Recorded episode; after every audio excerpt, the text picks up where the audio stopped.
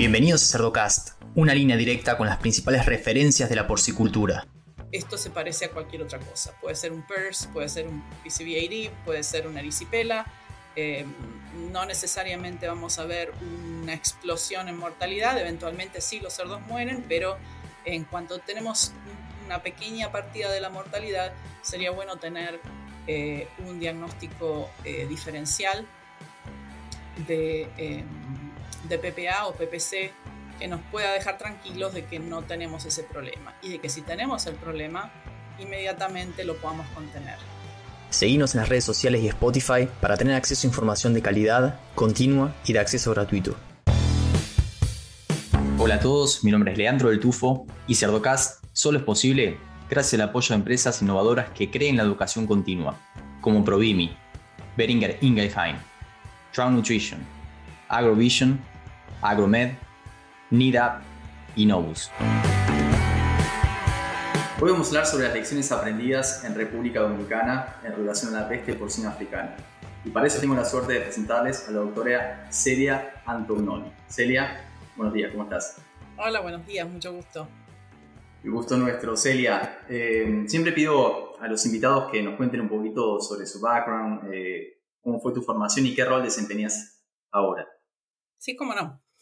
Yo soy médica veterinaria, epidemióloga, recibida en la UBA, en la Facultad de Medicina Veterinaria de la UBA, y eh, me vine a Estados Unidos a hacer un doctorado. Tengo también una maestría en salud animal de la UBA, pero me vine a hacer un doctorado a Colorado State University en el 97 en epidemiología y eh, trabajé para Colorado State University más o menos unos 10 años mientras hacía el doctorado, hasta que en el 2008 me incorporé al Departamento de Agricultura de los Estados Unidos, al Servicio Veterinario LAFIS.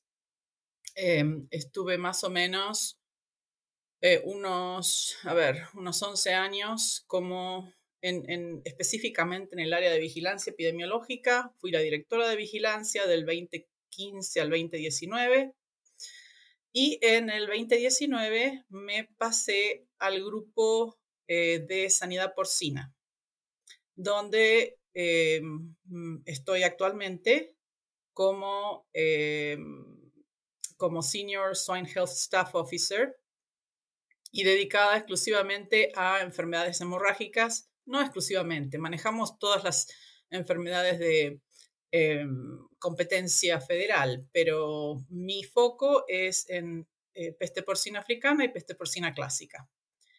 Así que aquí estamos. Muy bien, y actualmente estás teniendo algún tipo de participación en, República Dominicana, ¿no? Estás viajando cada tanto, ¿cómo, qué, rol desempeñas ahí? La historia empieza em, aproximadamente en el 2017, cuando la peste porcina africana empieza a diseminarse tanto en, em, en el sudeste asiático y la industria porcina aquí en Estados Unidos manifiesta eh, preocupación. Entonces, el, que es ahora em, administrador asociado del AFIS, el Dr. Shear, encontró unos fondos em, que quiso dedicar a tratar de fortalecer la vigilancia epidemiológica y la preparación en el Caribe.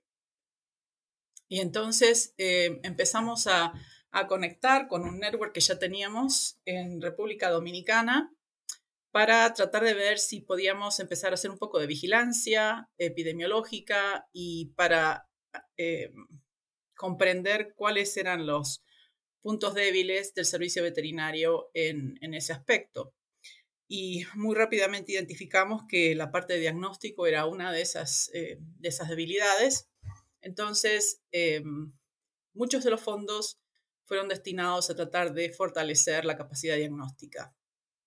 En el medio de todo ese esfuerzo nos cae COVID, la pandemia. Entonces eso limitó mucho las posibilidades de viaje, de entrenamientos eh, personalizados de la gente del laboratorio pero pese a todo fueron dos años de haber creado una relación de confianza, un network eh, de profesionales eh, conocidos que facilitó em, la comunicación cuando Dominicana empezó a tener los problemas de em, signos clínicos de, PPA. Y entonces eh, eso también facilitó em, el transporte de las muestras a nuestro, a nuestro laboratorio oficial y la primera detección, que fue el 28 de julio del año pasado. Y también muy pronto después y por, las mismas, por los mismos medios hicimos contacto con Haití y se pudo eh, hacer la confirmación de la enfermedad en Haití también.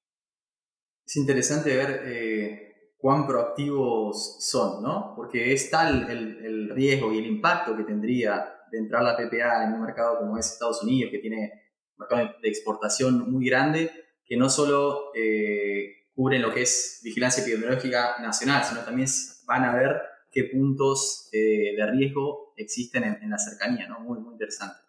Sí, es, eh, es una combinación de, posibilidades económicas y de financiación. Existe el dinero y, también eh, no es del todo filantrópico, si nos interesa que el Caribe, Centroamérica y los países de América estén bien, pero es un, factor de protección de la industria local. Así que eh, se, juntan las dos cosas y, con un poco de suerte eh, el resto de los países de América puede tratar de mantenerse libre y, podamos controlar ahí en la isla también la enfermedad. Es, una inversión, una inversión. Es una inversión, exactamente. Em, ¿Nos comentás un poquito cómo, cuál es la situación actual en República Dominicana, aprovechando que, que visitás y que estás bien, bien metida en ese tema? Mira, Em, la situación en Dominicana fue eh, cambiando de, del comienzo de la primera detección, donde se trató de hacer una respuesta de emergencia rápida, eh, que, falló un poco porque todavía no había suficientes recursos para manejarlo y porque todavía no había la infraestructura necesaria como para ganarle al virus. Entonces, em, el virus se expandió y eh, la respuesta fue mayormente despoblación de focos, sobre todo por parte del servicio veterinario en lo que más le compete, que es la parte de, traspatio. ¿sí? Eh, la parte comercial, la industria siempre tiene una, una relación un poco más, más, ah, más ajustada y más, más, privada, una iniciativa más privada que a veces se hace complicado eh, controlar. El tema es que hoy por hoy, eh, esos dos millones de cerdos con los que se contaban inicialmente en, julio del año pasado, se estima, y digo se estima porque una de las debilidades es un sistema de, récords y de documentación eh, estricto. Se estima que se ha reducido por lo menos a la mitad o cerca de la mitad. Em, se siguen viendo casos, Em, hoy por hoy estamos orgullosos y ellos también están orgullosos de que la capacidad de detección por la parte del laboratorio oficial está funcionando muy bien. Em, USDA tiene el, Servicio Nacional de, Laboratorios, tiene una rotación de 30 días de dos técnicos permanentes en la BCN, en el Laboratorio Veterinario Central.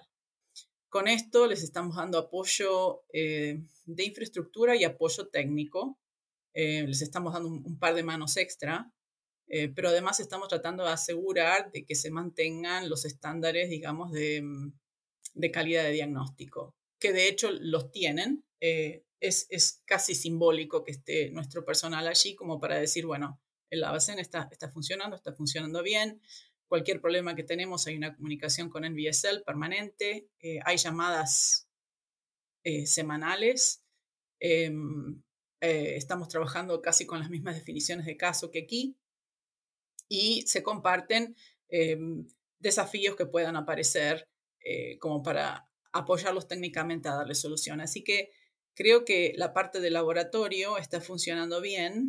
Hoy acabo de recibir unas fotos eh, de la directora del laboratorio que me muestra, estamos haciendo algunos cambios estructurales para em, hacer un poco más eficiente el funcionamiento Eh, anteriormente el laboratorio trabajaba eh, hasta ciertas horas de la mañana con influenza aviar y después, después podía pasar a hacer pruebas de hemorrágicas porcinas. Se está haciendo una refacción para que haya un área dedicada a peste porcina clásica y africana.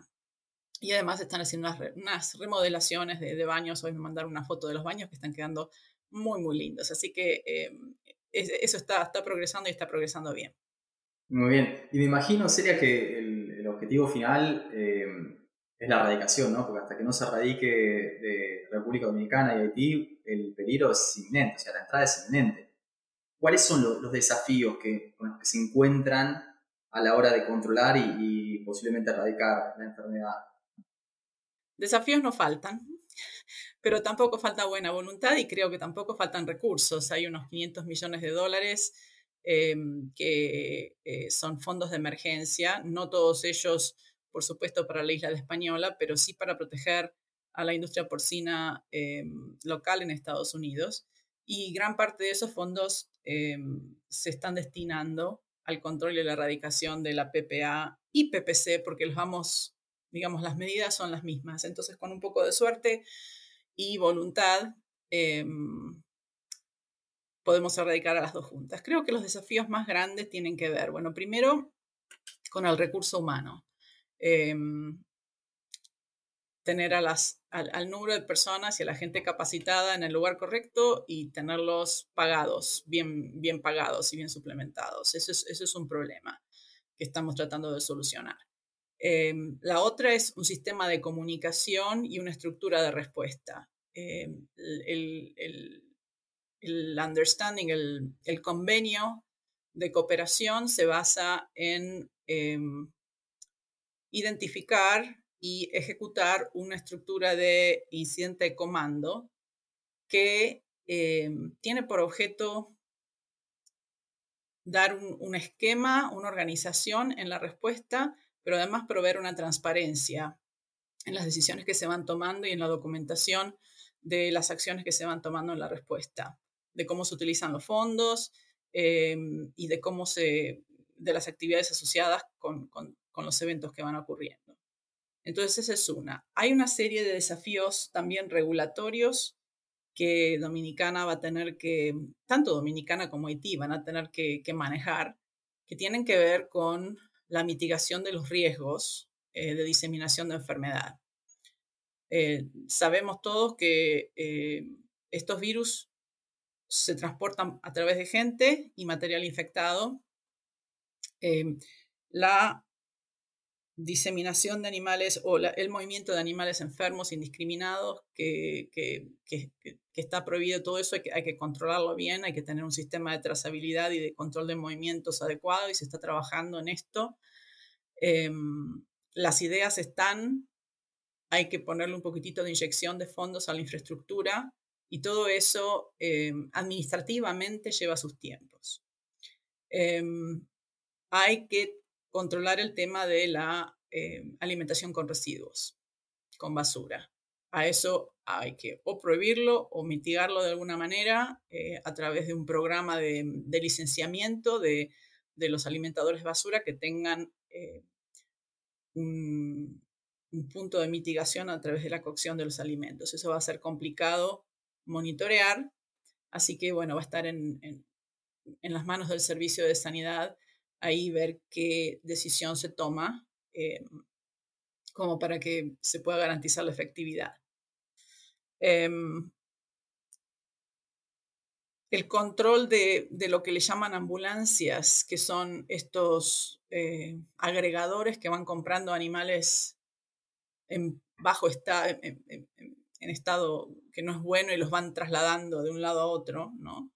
Eh, es, el control de ese tipo de, cosas es importante. El control de la venta de animales que te das cuenta que son de genética por parte de las comerciales, de las compañías comerciales a los productores de traspatio.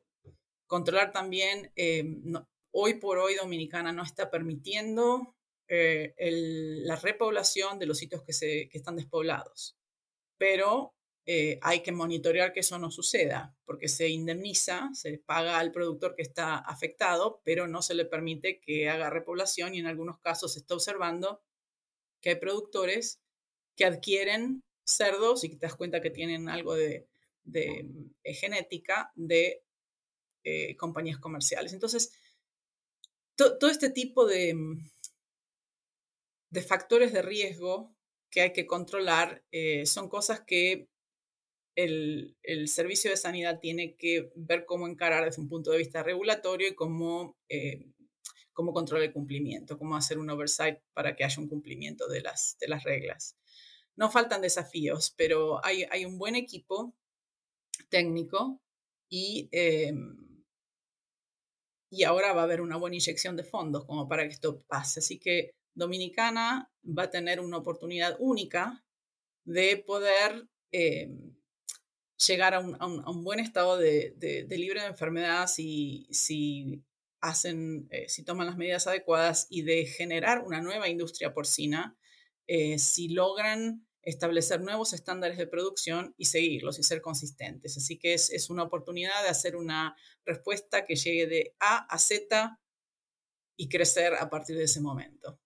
Sí, sí, sí, que es lo que pasó en muchos países, ¿no? Donde se metió la enfermedad que sirvió para reestructurar esa industria. Vos mencionabas eh, estas indemnizaciones a, productores y que aún así las empresas de genética terminaban, eh, terminaban dando los animales necesarios para volver a repoblar y a, producir.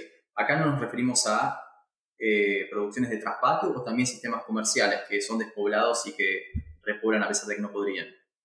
Ahí está el, el problema de terminología, ¿no?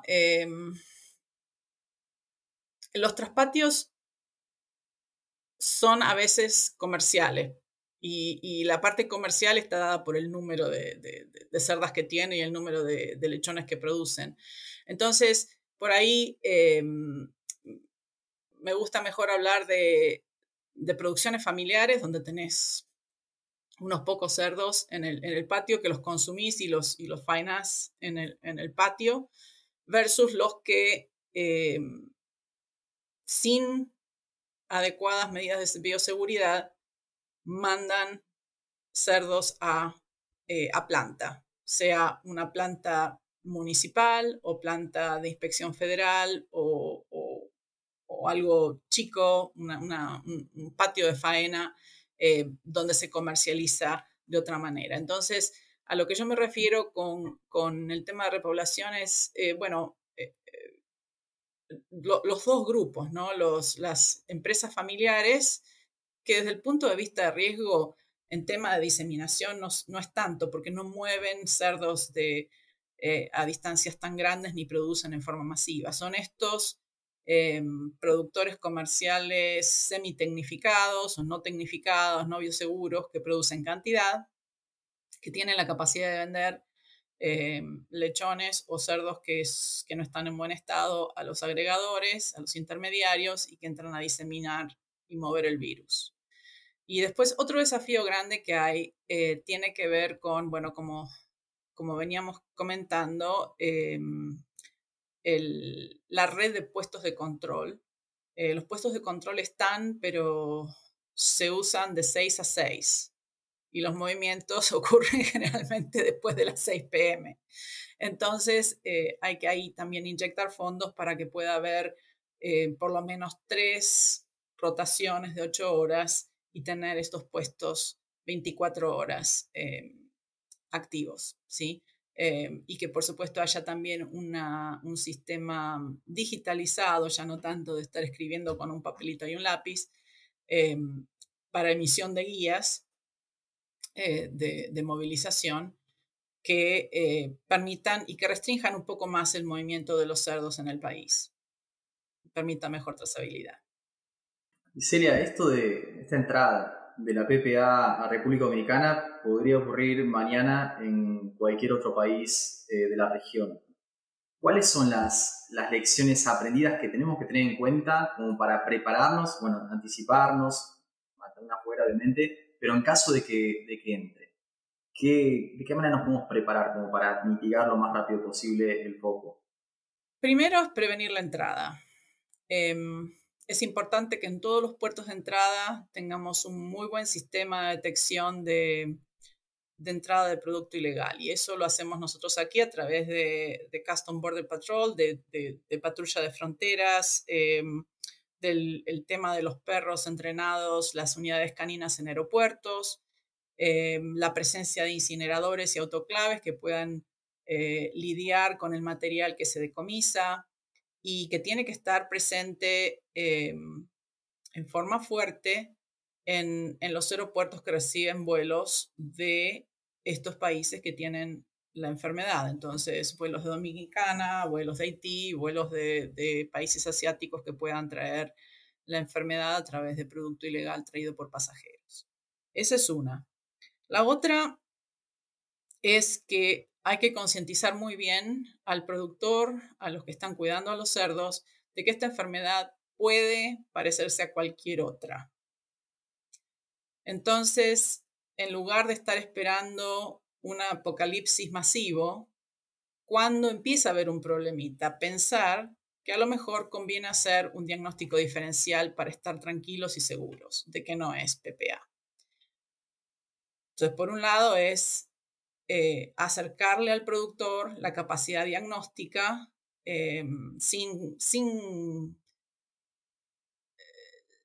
sin penalizarlo, ¿sí? que tenga acceso al diagnóstico y se sepa rápidamente que la enfermedad no está allí, o si está allí, que nos permita hacer una acción rápida de contención de foco. Y eso viene asociado a tener un laboratorio que tenga la capacidad de hacer ese diagnóstico y que tenga la capacidad de reaccionar a un incremento de casuística. Entonces, eh, ese es otro de los puntos que estamos conscientes en muchos de los países de Latinoamérica, es una debilidad. Eh, la prueba más, más rápida y más sensible es el, PCR en tiempo real. Sabemos eh, que los insumos para hacer PCR y los, um, los equipos son caros. Tenemos que tratar de facilitar, y esto fue un tema que se, que se conversó en una reunión regional de OAI en las Américas, en, México creo que fue en el 2018, 2019, no recuerdo qué año. Hay que tratar de facilitar esa, esa llegada de insumos eh, que sean, eh, que, los gobiernos puedan realmente eh, afrontar, que puedan adquirir, em, y que si hay dudas en el diagnóstico inicial, haya una vía rápida con los, con los laboratorios de referencia como para poder hacer una confirmación rápida o un, una un diferencial eh, rápido de la enfermedad. O sea que eh, la estructura diagnóstica como para tener una reacción rápida de contención de una, de una introducción potencial. Em, y por supuesto, la habilidad de contener, em, sobre todo a través de control de movimientos y un sistema digital de documentación de, acciones y de, y de, movimientos. Así que yo creo que esos son, son las patas del banquito que son necesarias tener como para, primero, prevenir la entrada, segundo, reaccionar rápido antes de que tengas una diseminación masiva de la enfermedad. Celia, ¿vos viable la, compartimentalización por regiones como para controlar e incluso en países con un cierto mercado de exportación importante no perder ese, acceso? ¿Es algo viable o es una utopía? Yo quiero creer que es viable, em, pero para que sea viable tienen que estar todas estas, eh, estas patitas de, la mesa en su lugar. Eh, la capacidad de diagnóstico, el control de movimientos, aspectos de bioseguridad y mitigaciones de riesgos eh, dados y fortalecidos por un marco regulatorio. Entonces, em, si estas cosas se ponen en, su lugar, es absolutamente viable. No es fácil, pero es posible. Em, y en Dominicana se está hablando de a lo mejor poder enfocar áreas, empezar a limpiar por áreas. Por ejemplo, el área del este, donde eh, hay menos focos, donde es fácil controlar el, acceso eh, y el movimiento de, cerdos. Em, así que hay, un plan Eh, vamos a ver si lo podemos ejecutar y, quiero creer que si, si hay voluntad y apoyo eh, político, eso, eso se puede hacer. Muy bien. Em, y en relación a, lo que ustedes están haciendo de manera activa para controlar dentro de la isla, para, para mitigar, erradicar, ¿podrías comentar un poquito eh, cuáles son los proyectos que tienen en marcha?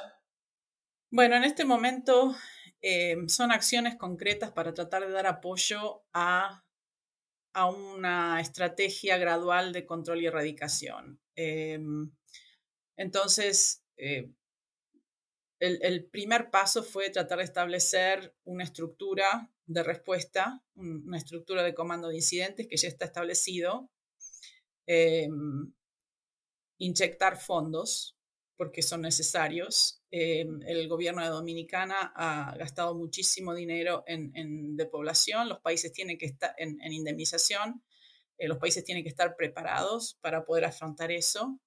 De lo contrario, no va a haber eh, reporte de casos. Em, y, bueno, y, por supuesto la estructura de diagnóstico que tiene que estar sumamente fortalecida. También la estructura de visita eh, a casos de sospecha, o sea, eh, hay que tener vehículos, hay que tener PPE, hay que tener insumos eh, y hay que tener también una base de datos electrónica, no podemos ya seguirnos moviendo con, con, con PDFs y WhatsApp, Em, como para poder tomar acciones basadas en datos y hacer la, respuesta más eficiente.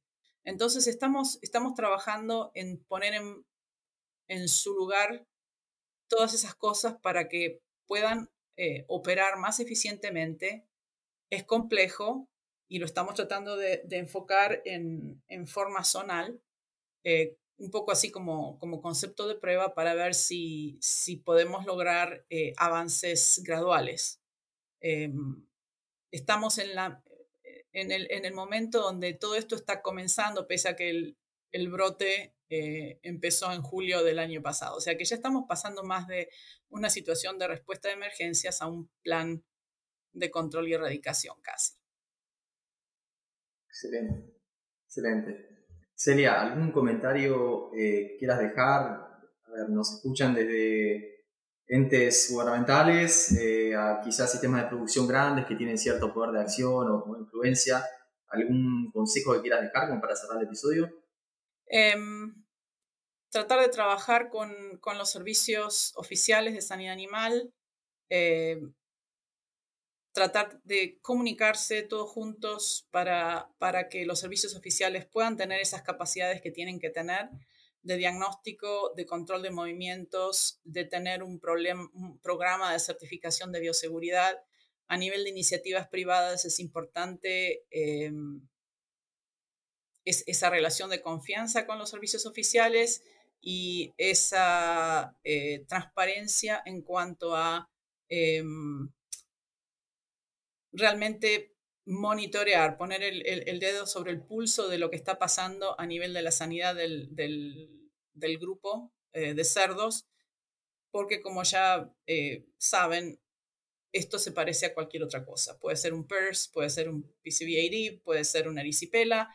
Eh, no necesariamente vamos a ver una explosión en mortalidad, eventualmente sí los cerdos mueren, pero en cuanto tenemos una pequeña partida de la mortalidad, sería bueno tener eh, un diagnóstico eh, diferencial de, em, de, PPA o PPC que nos pueda dejar tranquilos de que no tenemos ese problema y de que si tenemos el problema, inmediatamente lo podamos contener.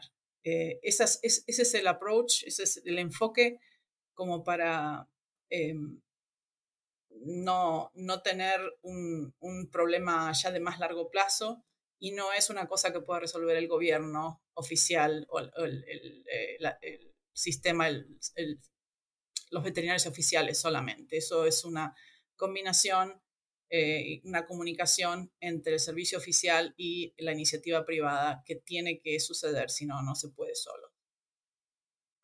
Muy bien. No, y a ver, eh, se me da la cabeza, ¿no? Pero la inversión en bioseguridad es una fracción de lo que uno tendría que invertir en caso se te meta la enfermedad y pase lo que pasó en, República Dominicana. Entonces, cuando uno habla de estas cuadrillas de perros, que uno lo ve tanto acá como dentro del país y que te revisan todo, abrís la valija y tenés la notita de te revisamos todo, eh, es una inversión mínima comparado con estos 500 millones de dólares que tuvieron que inyectar en, un país extranjero como para empezar a, controlar un poco la, enfermedad. ¿no? De acuerdo, es así. Excelente, sería. Bueno, te agradezco mucho eh, tu participación y que nos compartas toda esta, información con, la audiencia. ¿eh? No, muchísimas gracias. Un saludo a todos. Igualmente. Y a los que llegan hasta acá, les pido que piensen también en otros profesionales de la industria porcina y le compartan este episodio, para que todos podamos sacarle provecho a la palabra de los principales referentes de la porcicultura. Un abrazo grande y hasta el próximo episodio.